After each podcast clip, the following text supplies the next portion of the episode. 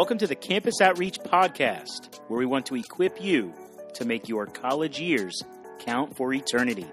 I'm your host, Tyler Rollison, also known as T Roll, and today we have a very special guest, a very close friend of mine, a uh, fellow West Georgia graduate, my good buddy Hamilton Phillips, who is on staff at the University of Alabama. Hamilton, what's up, brother? What's up, T Roll? How you doing, man? Doing good, man. Doing good. I'm so glad that you're here on the podcast with us. I'm, I've I've actually there's a handful of people on staff that I've you know I'm I'm been really excited to do some podcasting with you're definitely on that short list of I just can't wait to get a recording in with you. So yeah, baby, let's get fired up. My heart is full for this one. All right, uh, to let's start here, Hamilton. Um, some people listening may know you, but there's also a handful that probably don't know who you are. Can you tell us just a little bit about your your background, maybe where you're from, obviously where you went to school, what you studied, what you're doing now, stuff like that? Yeah, so I grew up in Gainesville, Georgia. Uh, and I actually went to the University of West Georgia. Shout out Wolves. That's right, go Wolves. And I was in a fraternity in college, and actually uh, became a Christian in college around my sophomore year. Uh, in a Bible study through Campus Outreach, I uh, got really involved. Went on a few beach projects, things like that. And then uh, after graduation, uh, spent a year over in Australia with Campus Outreach, and then through my experience with that, just decided I, I really don't think there's any better way I could use uh, some gifts and things God's given me than to go and just spend time on the college campus trying to talk to guys about Jesus. That's what I've been doing since then. That's awesome, man. Yeah, and we actually, you and I got to work together for a handful of years at West Georgia. Some fond memories. Mm. Um, and now you're doing it at Alabama too. So That's right, roll tide. So we're here in Tuscaloosa. Shout out to uh, the Crimson Tide. I know there's a there's a lot of uh, a lot of Bama fans listening. So. SEC basketball champs. That's it, man. All right, well, let's do this. We are going to jump into our topic today. Uh, we're talking about prayer. Um, so we we have brought on a uh, an expert in prayer, Hamilton Phillips, of course. Ham, why don't you do this to start? Can you just tell us uh, simply what is prayer and why is it just so important? It's a great question. Uh, so if you go look up prayer in the dictionary, it literally says a solemn request for help or an expression of thanks addressed to God. If you look under the second one, it just says an object of worship. So I, I like that second definition. Is I, I think prayer is an object of worship. It's a way to connect to God. Uh, two analogies the Bible uses the most, talking about us and our relationship to God, is either that of a father and a son or that of a husband and a wife. And I just think prayer is a great expression. Expression. So I have a son, and man, the best way we connect is when he comes, talks to me. He asks me for things. Uh, we talk. We uh, want to hear about what's going on in his life. But he comes to me if he's got troubles, heartaches. But I, I think the idea of a husband and wife is the best picture of what prayer is. It's it's just communication uh, between us and God. So for instance, if I told you my wife, Brooklyn, if I said, hey, we have a really good marriage, but uh, we only talk for about 30 minutes every Sunday morning, what kind of marriage do you think we'd have? Yeah, I would question how how close, how deep your relationship, your, your marriage is. Yeah, you'd probably be able to say, man, I don't really know if that guy's got a great relationship with his wife. And I think prayer is very similar. It is the best way outside of reading the Word that we connect with God. The Word is how He communicates with us, and, and prayer is a great gift that we have to communicate with God. That's good, man. Love that. Now, Ham, in your experience on staff, um, what what are some of the common misconceptions you have seen that college students have about prayer? Yeah, I, I, think one of the big ones is is that it's kind of this super religious thing that you just do. That maybe it's something you do at church, or it's just something really deep and spiritual that you do. Uh, pro- probably the greatest, maybe worst misconception I hear is prayer is only something I do when I really need something from God. Mm. Almost if you treat God like he's like an ambulance driver. You only call an ambulance driver when you're in big trouble, when you're hurt, or when you when you're in an emergency. I think most uh, most of the time, a lot of the misconceptions I'll hear about prayer is this just like an ambulance driver. You're just dialing nine one one. If you got a big test, if somebody's sick, if there's some big emergency. But prayer is just so much more than that. it, it is a great connection with God. Mm-hmm. And when when do you think prayer really became such a big part of your life? Yeah. Uh, so I, I think uh, it really started with me towards the end of my time in college. And uh, something I'd love to talk about is, is just some of the benefits of prayer. And one of the big benefits for me was when I do sin, when I blow it, when I mess up really big, uh, that prayer is actually one of the greatest gifts is we get to go and pray to God. And so I think in college, that's where it really started for me is I blew it a ton in college. And just really getting to go and pray and, and ask God for forgiveness is really where it kicked off. And then I, I think from there, just getting to see how God really moves in prayers. He loves answering our prayers uh, and hearing us. If, I talked about a father and children. When my son comes to me and asks for something, if it's something I want to give him or something I think is going to benefit him or something that's good, I really get happy to just answer him to say, "Yeah, buddy, I'll get that for you." Mm. And I think God's the same way, is that He really wants to answer our prayers. Yeah, that's such a beautiful picture. Think of that, just the connection to your son. And I, I like hearing your story too, and thinking. I mean, I did know you briefly at West Georgia, so I know when you say you blew it, we I did as well. We all do.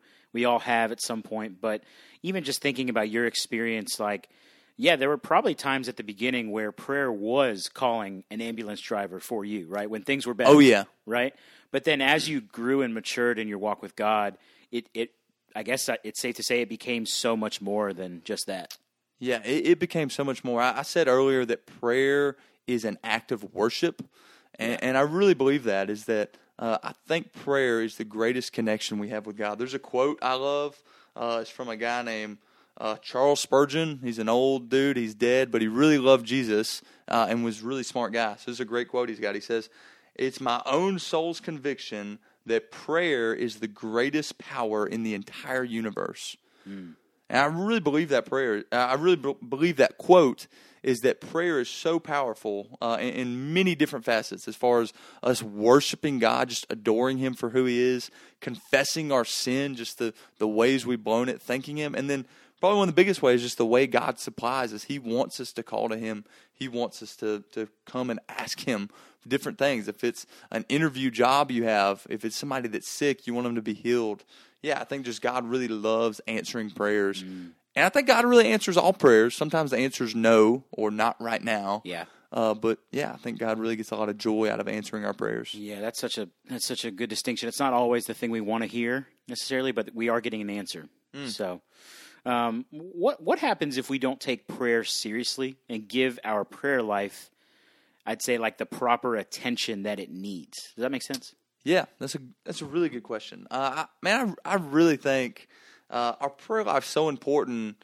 Uh, I, I, think one of the threats in your life as a Christian, especially if you're a young Christian, if you're listening to this, and uh, maybe you're a sophomore, junior, senior, you've, you've been a Christian a few years, you're growing in your faith is that we can really kind of get in a, I'd say, a rut of, man, if I'm just doing pretty well, I'm reading my Bible, I go to church, maybe I'm in a Bible study or something, that, man, we just kind of get this, this false feeling that, man, I'm doing really well in my walk with God. And that might be true, but the reality is the, the greatest measure of, man, our connection to God, I, I really think is our prayer life. And so I, th- I think one of the threats uh, in your life is there's a lot. There's a lot of threats if your prayer life's not healthy.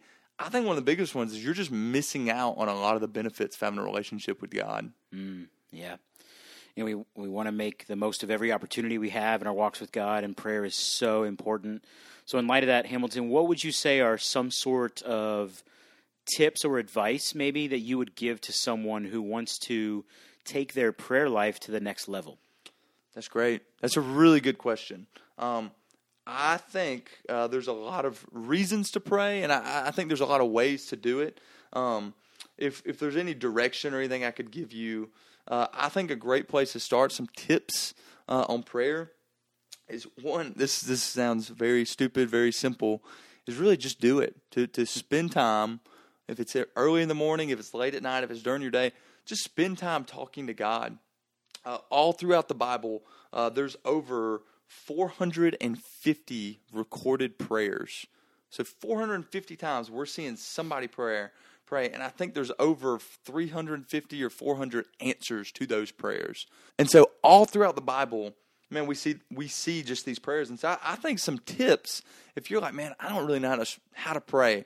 I feel like I just stare at a wall and you know after a few minutes mm. I really check out mentally. I'm right, super right. ADD. Um, I could sit down and try to pray, and 30 seconds in, I'm like, hey, what am I doing? Right. What am I talking about? And so I, I think some tips to prayer is one, you need to remind yourself, man, there's a lot of benefits to it. There's there's probably 30 or 40 good reasons I could tell you why you should pray. Uh, I think a, a, a few of them. Here's here's four or five really good reasons. Let's hear 'em. I think you should pray. Two really simple ones. One, Jesus did it. Uh, if you go read the Bible, there's there's over 25 times recorded of Jesus praying. He's pulling apart. If he's in great distress or if things are going really well in his life, we just see him constantly praying. Uh, I think another one is that the Bible just commands us to pray over and over and over. There's these calls and commands to to pray without ceasing. That doesn't mean you don't just ever stop praying. It just means throughout your day, throughout your life, you are constantly communicating, talking with God. So Jesus did it. The Bible commands us to. But I, I think one of the those two that should be enough. Right. Those two things, man. The, Jesus did it, and the Bible tells us should be enough to make us say, "Man, I should probably spend time praying, calling out to God." But I think there's a lot of them. Uh, if you go read Luke 11, uh, I believe it's verses 5 through 13, somewhere in there, uh, there's a story where Jesus is talking about prayer. And he talks about it. He gives an analogy like a friend who's really needy and needs something, and he comes to his friend late at night and he's banging on this guy's door. It's late at night, but he gets up and actually answers the guy at the door. He helps him out. And I think if you go read that story, there's a lot you could take from it in regards to prayer. That's what Jesus is talking about. One of the great quotes in that passage, he says, Ask and it'll be given to you. Seek, you will find. Knock, and the door will be open for you. And so if you go read that story, the guy in that analogy that Jesus is given, he's just really needy. He doesn't have anything to offer, and so he's going to his friend uh, to to help him out. And so I, I think that's probably one of the biggest ones. Is man, we're just really needy. I think in in 2021, uh, in our culture, we may not feel really needy. We feel like we kind of got our acts together. I can provide. I can do all these things, but we're just super needy. So I I think that's a big one. But of all the reasons, Jesus did it. The Bible commands us. We're really needy. We need God. I think prayer is so powerful and it works and it leads to life change. I, I think for us individually, it leads to life change. If you've got things you're struggling with in life, I know for me in college, I was in a fraternity. Uh, man, I really struggled with kind of the party life. Like I loved going to bars and going to parties and just kind of living that life. And I really didn't know how to get out of it. But it was when I started praying and saying, God, would you change the affections of my heart? Would you change the things I want in life? Change my heart. And, and he really started doing those things. It didn't mean I didn't still struggle, but he started changing me from the inside out. Yeah. And so I, I think if you want to see your own self change, but even if you've got people around you, I know a lot of people listen to this. You might have friends or family that you're like, man, I just really want them to know Jesus. I don't know how to talk to them about that. I don't know how to do that. The greatest thing you could ever start doing is just praying for them, saying, God, would you save? Would you change the heart of my friend? Of all the way reasons to pray, there's a ton. We're needy. Jesus did it. The mm-hmm. Bible pray, commands us to do it. But I, I, I said this at the beginning. I think the greatest reason to pray it's not so much the gifts or the things we're asking God for. It is that we get the giver of the gifts. We get a deep relationship with God. Same thing I talked about my son earlier. He comes to me often just asking for things. And I, most of the time, I really want to get them for them or do them for them. If it's, you know, uh, he wants to do this or that or go to this place or that place. Usually, I want to do it because I think it's it's going to give him a lot of joy. I want to answer it. But the greatest relationship I have with my son when he comes to me, it's not so much the things he asks me for. It's when he'll come sit in my lap and just say, "Daddy, I just want to sit with you. I just want to be with you." Uh, Yeah. I, you know, if I'm sitting watching basketball or something, he just comes and sits in my lap and he'll look up at, at me and just say, "Daddy, I want to sit with you." I think that's the greatest gift of prayer. Is this the closeness we get with God? And so, um, yeah, if there's one great practical tip I could give you, so I could tell you all the reasons all night long why you should pray. There's a ton of them.